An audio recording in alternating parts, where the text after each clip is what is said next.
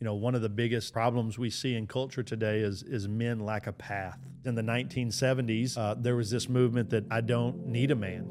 In the 1990s, it became I don't want a man, and in 2023, it's what is a man. So, so one of the things I get to do is is present uh, a pathway forward. It's the path that God established, that God designed. That's what I get to do is help men reclaim their manhood It was in uh, Nancy Pearcey's book.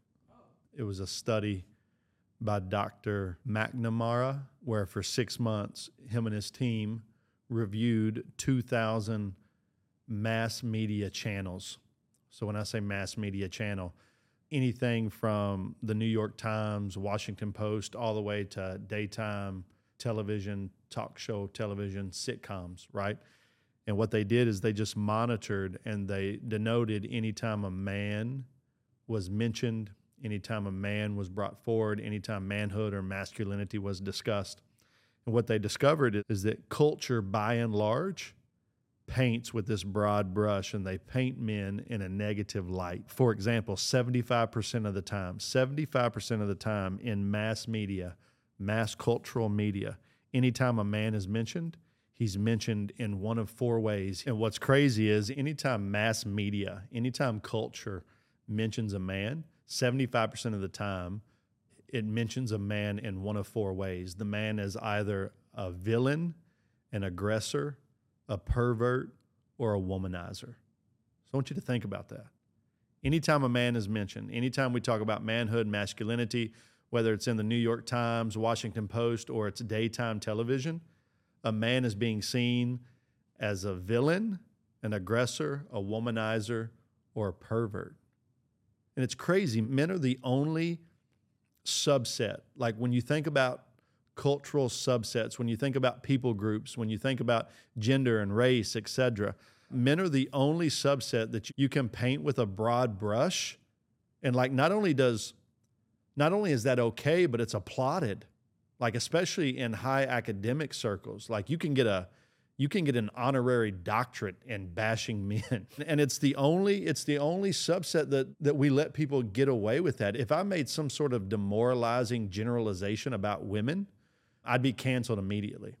If i made some sort of degrading remark about african americans or native americans or any type of subset i would be canceled immediately and rightly so. But with men it's different right? With men, you can just paint, I call it the Epstein brush, right?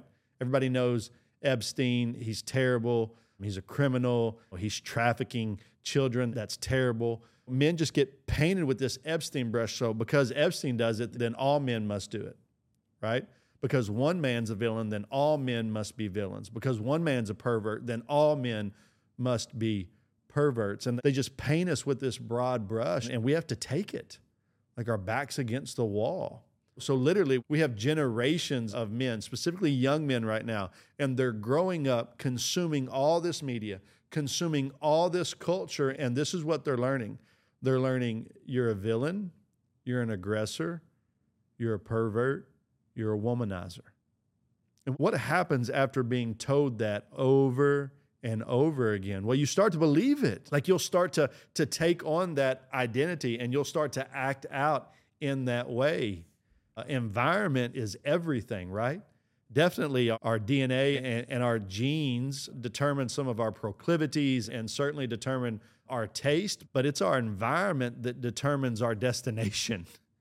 It's our environment that determines the direction we head in life. So if I'm living in this environment where everyone and everything in that environment is telling me I'm a womanizer, then guess what? I'm probably going to become that. Or or I'm a pervert or I'm a villain, I'm an aggressor. Guess what? I'm going to I'm going to become that. And what's worse is you see men today not only have they become that, but like they're taking on that identity and they're monetizing it and they're promoting it. A guy like Andrew Tate, right? So you know what? I'm a womanizer. Guess what? I'm going to be I'm going to be a black belt in womanizing. And not only am I, am I going to be a black belt in it, but I'm going to train other men to be black belts in it. And it just it just propagates that false identity and that false illusion of who we are and who we should be becoming. And, and man, we got to push back against that. Like, like, like all you men watching today and, and, and listening, listen, you're not a villain, right? The world still needs good guys. It's so interesting. You look at all the recent Disney movies. Man, go back 20, 30 years ago, and every Disney movie had some Prince Charming figure in it. There was still a prince that, that needed to save the girl, that needed to, to fight the dragon. And bro, I love fighting the dragon, right? Because what's behind every dragon? Well, there's either gold or a girl behind every dragon. And today, guys have neither. Why is that? Because we stopped fighting the dragon. And what Disney did, Disney just completely eliminated the prince, right? So most Disney movies today, it's a female character, it's a princess, and they no longer need a man, right? What's the uh, Tangled, the Rapunzel one? All, all Rapunzel needs is a frying pan. So she just hits people with a frying pan. It's the other one, Merida, right? She just needs a bow and arrow. Moana, she's the heroine, right? And it's no more knight, no more Prince Charming, no more man. It's just we're just taking all the good that was ever in culture and society and we're just and we're just pushing it out. Listen to a daytime talk show. Don't listen to it too much. Watch a sitcom and see how a man is being portrayed. So we're just we're being infiltrated by these false identities and these misconceptions and these lies about who we are. And then that's not who we are. It's not God who God created us to be. It's not how, how he designed manhood and masculinity, and it's certainly not how we should be operating and acting in the world. So, how do we combat a lie? What's the only way to beat a lie? Well, the only way to beat a lie is with truth, right? And I love what Martyn Lloyd-Jones said. Martyn Lloyd-Jones, man, he's phenomenal Welsh dude. He wrote a book called Spiritual Depression, short read, phenomenal book, but he said he said a lot of a lot of depression and a lot of false identity, a lot of hopelessness comes from the the fact that that we we listen to ourselves too much. So instead of listening to ourselves, we need to be speaking to ourselves. We need to be talking to ourselves. So instead of listening to all the crap and the false narrative and lies that culture is feeding us, we need to be talking to ourselves and speaking truths to ourselves that combat those lies. And that's what I want to see. Man, I want to see generations of men that look like crazy people just walking around talking to themselves, just like speaking that truth over to their lives of who I am, right? No, I'm not a villain. I'm a hero. Like, like I've been created to bring good into this world. Man, I can add things that are missing.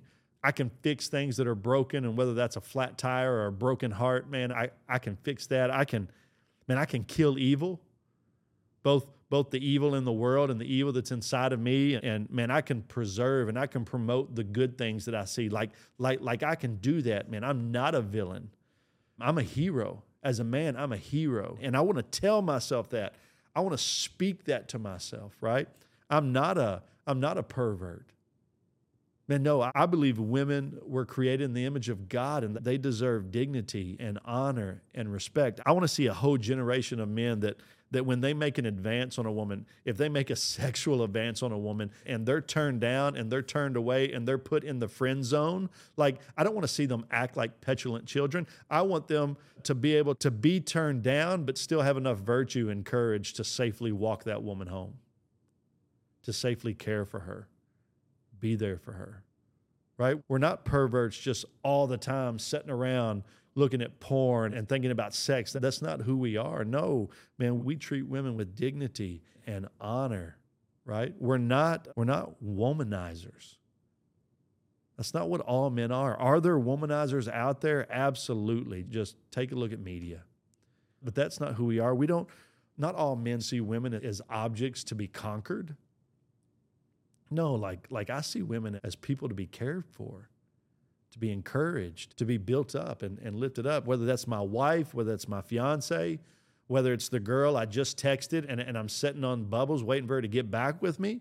Like, like, like whether it's my sister, my mom, I'm not, I'm not, I'm not looking at, at, at women as, as something to be, to be taken for my, for my self gratification. Absolutely not, man. Like, like when women are with me, my, my, my job, my goal is to make sure they feel safe. Like, like when a woman walks into my ecosystem, man, I want her to be secure and safe. Man, I want her to be encouraged, inspired, built up. I'm not an aggressor, right? Like all men aren't aspiring UFC fighters. Like, like, like it's we're, we're, we're not all these these aggressive beasts, right? It doesn't mean we're not strong. It doesn't mean we're not courageous. It doesn't mean we're not confident. It just means maybe I'm not interested in punching a bunch of people in the face. And that's okay too. Right? As, as a matter of fact, when I think about like when I think about true strength, and I think about the word meekness. And I love how the Bible talks about Jesus as being meek. And, and so many people hear that and they take meekness and they ascribe it to weakness. Man, that's not what meekness is. Meekness is literally having the ability, having the upper hand, having power, but keeping it in check, like keeping it in control. That's what meekness is. Oh, who was it? It was LL Cool J or I think it was LL Cool J. He said, Real gangsters move in silence. That's meekness, man. like I don't have to tell you I'm the man. I don't have to I don't have to punch you in the face for you to know that I'm the man. No, no.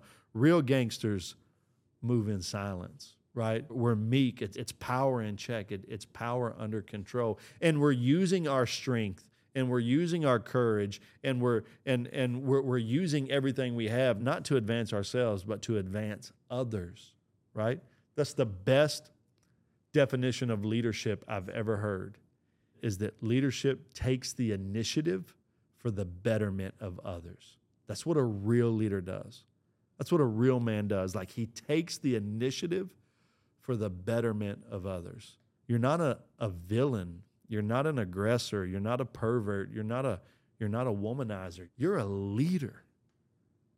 You're a good man, right? So every day, like I want you to wake up and I want you to speak those truths over yourself. Like literally, you need to wake up and look in the mirror and say, listen, listen, I'm a good man. Like I'm a leader. I was put on this earth to take the initiative for the betterment of others. I'm going to better someone's life today because I'm here, because I'm present, because I'm ready to get involved. Man, I'm not the bad guy, I'm the good guy. I'm not the aggressor. I'm not the womanizer. I'm not the pervert. I'm not going to listen to what media and talk shows and newspapers are constantly saying about me. No, that's not who I am. I'm a good man. I'm a leader. I'm going to tell myself that until I believe it. Because what happens when you believe it? Man, you start acting on it. You start acting it out, right? Say it till you believe it, right? You've heard that phrase, fake it till you make it. I'm telling you, say it till you believe it, till you become it. So, some of you listening to this, like you literally need to get off the couch and focus on mile one. Focus on taking that next step and serving and loving your family. What's one little step today you can take in better leading your marriage? Maybe it's just by praying for your wife. Make a commitment that, that every day for the next 30 days, you're going to take a moment and just pray for your wife. Men, men typically are believing one of two lies right? You actually find these lies in the very beginning of Scripture, right? So Satan comes to Adam and Eve and says, Eat of this fruit, right? And you'll be like God. And actually, the translation there is, You will be as Elohim. So you will be God. So basically, what Satan was telling Adam and Eve was, Eat this fruit and you won't need God. You won't need anyone else. You'll just go crush it. So they do. They eat the fruit and then their eyes are open and they realize they're naked. So then the Bible says they run and hide because they're guilty and ashamed. And then that's the second lie that you're so bad, God can never want you. You're so bad that that society, your family, whomever could never love you. So all men, we're living between these two lies. We're so good we don't need anybody else or we're so bad that no one could ever want us or love us. And what happens is because we live between these two lies, and here's the reality I can wake up on Monday morning and be believing the first lie, and then by four o'clock that afternoon be believing the second lie. That's how subtle and dangerous it is. But because we live in this space between these two lies, I'm so good, I don't need anyone, or I'm so bad, no one could ever want me. What happens typically with men is we just shut down. We just shut down. We become ignorant, we become passive, and we don't step up and lead in the ways we should be leading. We become fearful, right? Like the eight spies that come back for Israel. And instead of taking the promised land, they say, no, there's giants and foreign armies in there and we can't go in. So that so that basically they have to go wander the desert for 40 years. I think there's a lot of men wandering the desert right now, and you've been wandering the desert for 40 years because of shame, because of guilt, because of fear, whatever it is, right? Because your own selfish pride sent you there and you become inactive. So you're not leading in your community. Uh, you're not leading at work. You're not leading in your home. You're not even leading yourself well. What does it look like? It looks like inactivity. It looks like having no motivation. It looks like lacking passion. Uh, you lack direction. Uh, you have no desire to make yourself or the world around you you better. So so so you just shut down and, and everything is status quo and you just live in this kind of wash, rinse, repeat wash, rinse, repeat. When the reality is like like God's offered you this amazing mantle. He's offered you this holiday at sea, but you're content with playing with mud pies on the seashore, as C.S. Lewis said. Right? No, no, there's something more for you. Uh, you you you need you need to recognize that. I think if, if a man was to ask me, you know, Harp, how can I take what's mine? How can I, I, grab hold of the inheritance God has for me instead of a part of the inheritance or half the inheritance or none of the inheritance, right? I, I, I think I'd say two or three things, right? First, you need to recognize that, that you were built for more, that, that as a man, God's given you a mantle of leadership. There's a reason why he put Adam first in the garden to grow it and cultivate it.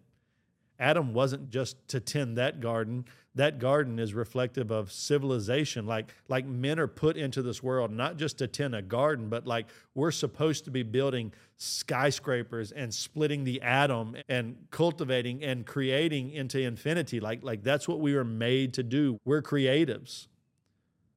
That's who we are. So recognizing that that's who you are like like you were put here not to meet the status quo, but like to make the world better, uh, to make your home better, to make your place of employment better. When you're walking down the street and you see a piece of trash on the ground, like you don't walk by it. You bend down, you pick it up, and you throw it away because you make the world better. Like that's what you do. You have the power to do that, whether it's picking up trash or whether it's the next great invention that's going to revolutionize the way the world looks at something like like you're here for it. And you need to recognize that. You need to believe that. And then secondly like you need to start taking the initiative. Like that's what a real man does. That's what that's what good men and men who want to better the world do. Like like they take the initiative. They raise their hand and they, they, they say i'm here for this. And here's the key about taking initiative. Like it doesn't have to be this grand gesture, it just needs to be slow and steady steps. I love that. I love that Old Testament passage. Blessed are the steps of the righteous man. Blessed are the steps of a good man. Notice what it doesn't say. It doesn't say, Blessed are the leaps and bounds of a man. Blessed is the man that, that in all his strength takes one single leap and bounds the building like Superman. No, blessed are the steps. It's literally just one foot in front of the other. Some of you, you don't get going, you don't get started because you, you, you see mile 26 when you should be looking at mile one. like the guy that starts running a marathon, he's not focused on mile 26, he's focused on mile one and then mile two and then mile three, and before you know it, you've finished the race. So, some of you listening to this, like you literally need to get off the couch and focus on mile one. Focus on lap one. Focus on taking that next step. And I don't know what that is for you. Taking that next step and serving and loving your family taking that next step and being a better employee or employer, taking that next step, sacrificing and, and serving your community well, right? In your marriage, Man, what's one little step today you can take in better leading your marriage? Maybe it's just maybe it's just start by by praying for your wife. Make a commitment that that every day for the next 30 days you're going to take a moment and just pray for your wife. Like like you get that privilege. You get that role and, and that responsibility. After doing it for 30 days, you're going to do it for 60 and 90, and eventually it's just going to become a part of who you are. It's just little steps. You've, you've got to take that first step. Maybe it's with, with your children. Do you know what the number one indicator of success is in a person's life? Like in a grown person's life, the number one indicator of success of mental health and physical health and psychological health is dictated by the number of dinners they shared with their family around the dinner table. It's the number one indicator of success. Maybe this first step you need to take as a man is simply being present and having dinner with your family as many nights as possible. And listen to me, bro, like Chick fil A in back of the expedition on your way to travel baseball doesn't count. Like that doesn't count. Like I'm talking at the dinner table, sitting down, having dinner with your family. Like I started doing this in my own life. There's no one more convicted, more guilty of not doing this than, than me. Like I started a calendar where any night I missed dinner with my family around the dinner table, I just put a red X.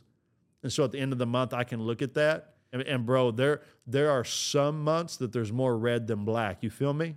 There's more red than black. But man, I'm, I'm trying. This month, I'm trying to have 10 dinners around the table. Next month, I'm going to have 12. And then the next month after that, I'm going to shoot for 15.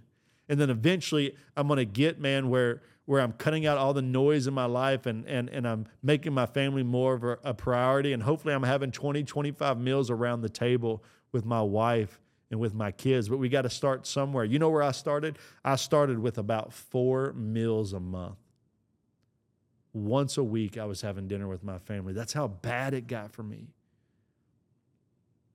Maybe it's just taking that step.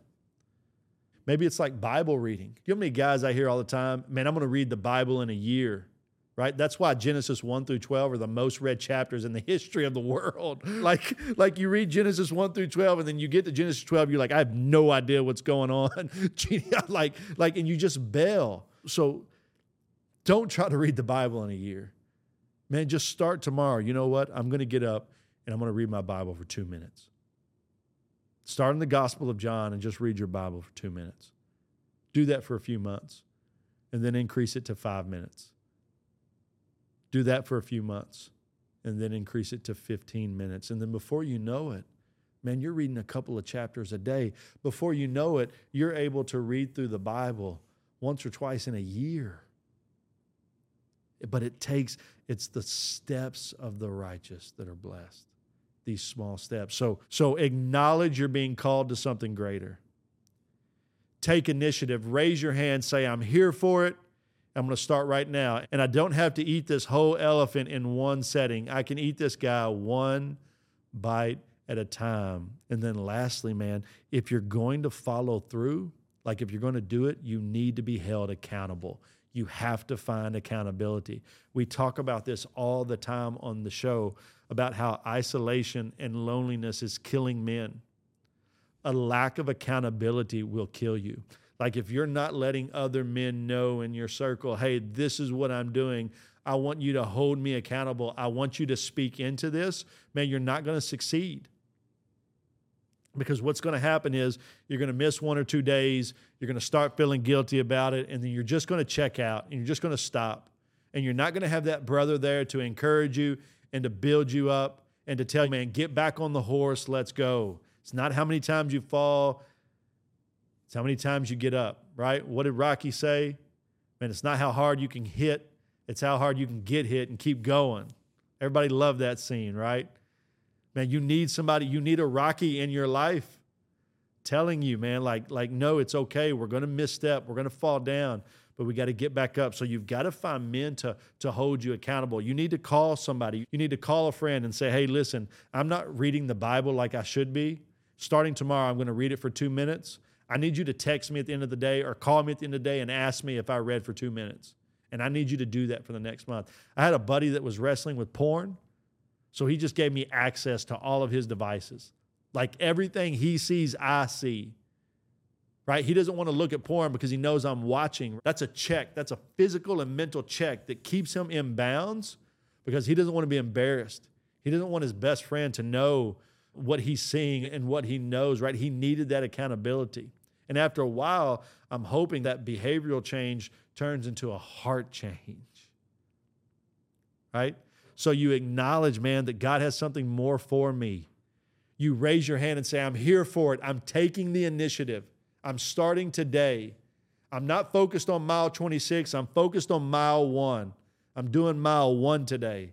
And then you let others know so they can hold you accountable, so that you can be in community with them, a brotherhood that's going to lift you up, prop you up, build you up, even when you fall. Even when you fall. Listen, Moses needed somebody to hold his arms up. Even Moses got tired. He needed someone to hold his arms up, right? Chris Harper needs someone every now and then to hold my arms up. I need that accountability. I need those relations in my life. If you do those three things, man, you can start leading today. You can start leading well today and being the man that you've been called to be. Uh, men think they can take a shortcut to success, only to discover that it led to nowhere. And not just nowhere, but more times than not, it created more hurt and more harm and more confusion. Becoming the man that God has called you to be, man, there are no shortcuts. We're going to talk about taking that hard path to, to a better life, a better you, to, to rediscovering what, what God's design for, for manhood and masculinity really is and is all about. It's not it's not harmless that makes us good, right? If you're if you're harmless, you're not good. You're you're just kind of useless. But it's it's actually being capable of violence, being capable of danger that that that makes you useful when you control that. And here's the reality: like like all men are capable of violence in one way or another. Like even if I'm not capable of violence with my fist, I'm capable of violence with my thoughts. I'm capable of violence with my um, tongue. Hitler wasn't a black belt in jujitsu. Hitler was just an evil man. He was very capable of violence because his immorality and, and, and his thoughts and what he what he thought about about an entire race. So so we're all capable of harm. We're all capable of hurting someone. We're all capable of being violent. But what what keeps that in check? Where's your sense of morality that, that, that keeps that in check? Where's the definition around your identity that, that keeps that in check, right? So if, if I'm capable of, of violence, and I am, if I'm capable of hurting someone, and I am, and all I do uh, day in and day out is be inoculated with this with this narrative that that I am a villain, that I am an aggressor, that I am a womanizer, that I am a pervert, guess what? I'm going to take my capacity for violence and harm and hurting people and it's going to manifest in my life because it's there. It's latent. It's there. Or I'm going to have a new narrative, a different narrative, a true narrative that says, no, no, no, no, no. Yeah, yeah, we're all capable of evil. We're all capable of violence. We're all capable of hurting someone, but that's not who I am. Like, that's not what I was put on this world to do. As a matter of fact, I'm here to push back against evil. I'm here to push back against darkness.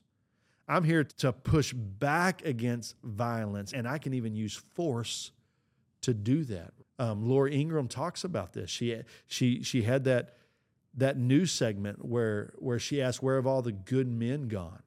Right? She talked about the violence that was being perpetrated against women, like public violence. A woman being sexually assaulted on a Philadelphia train and no one doing anything about it.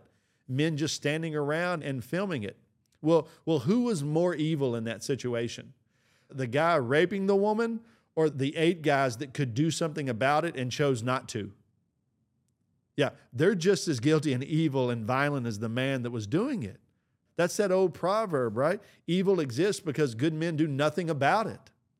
Like, like, like we step in and we can actually prevent evil and prevent harm from happening. We're not the cause of evil and harm. No, we prevent that. That's what a good man does. But the reality is, the majority of men live in this middle of kind of uh, passivity and It's what uh, Kenny Rogers said. Like we're on, we're all on a train bound for nowhere, right? And it's not our, it's not our fears and our worries and our concerns that that hold us back. No. So we're all on like this train bound for nowhere. It's interesting what, what Marianne Williamson said. She has this quote. She says, Our deepest fear is not that we are inadequate. Our deepest fear is that we are powerful beyond measure. It's our light, not our darkness, that most frightens us. We ask ourselves, Who am I to be brilliant, gorgeous, talented, fabulous? Actually, who are you not to be? You are a child of God. Your playing small does not serve the world. There is nothing enlightened about shrinking so other people won't feel insecure around you. We are all meant to shine as children do. We were born to make manifest the glory of God that is within us. It's not just in some of us, it's in everyone. And as we let our own light shine, we consciously give others permission to do the same. As we are liberated from our own fear, our presence automatically liberates others. Man, that's so powerful, right? Our deepest fear is not that we are inadequate. Our deepest fear is that we are powerful beyond all measure. Right? It's not it's our light, not our darkness that that scares us.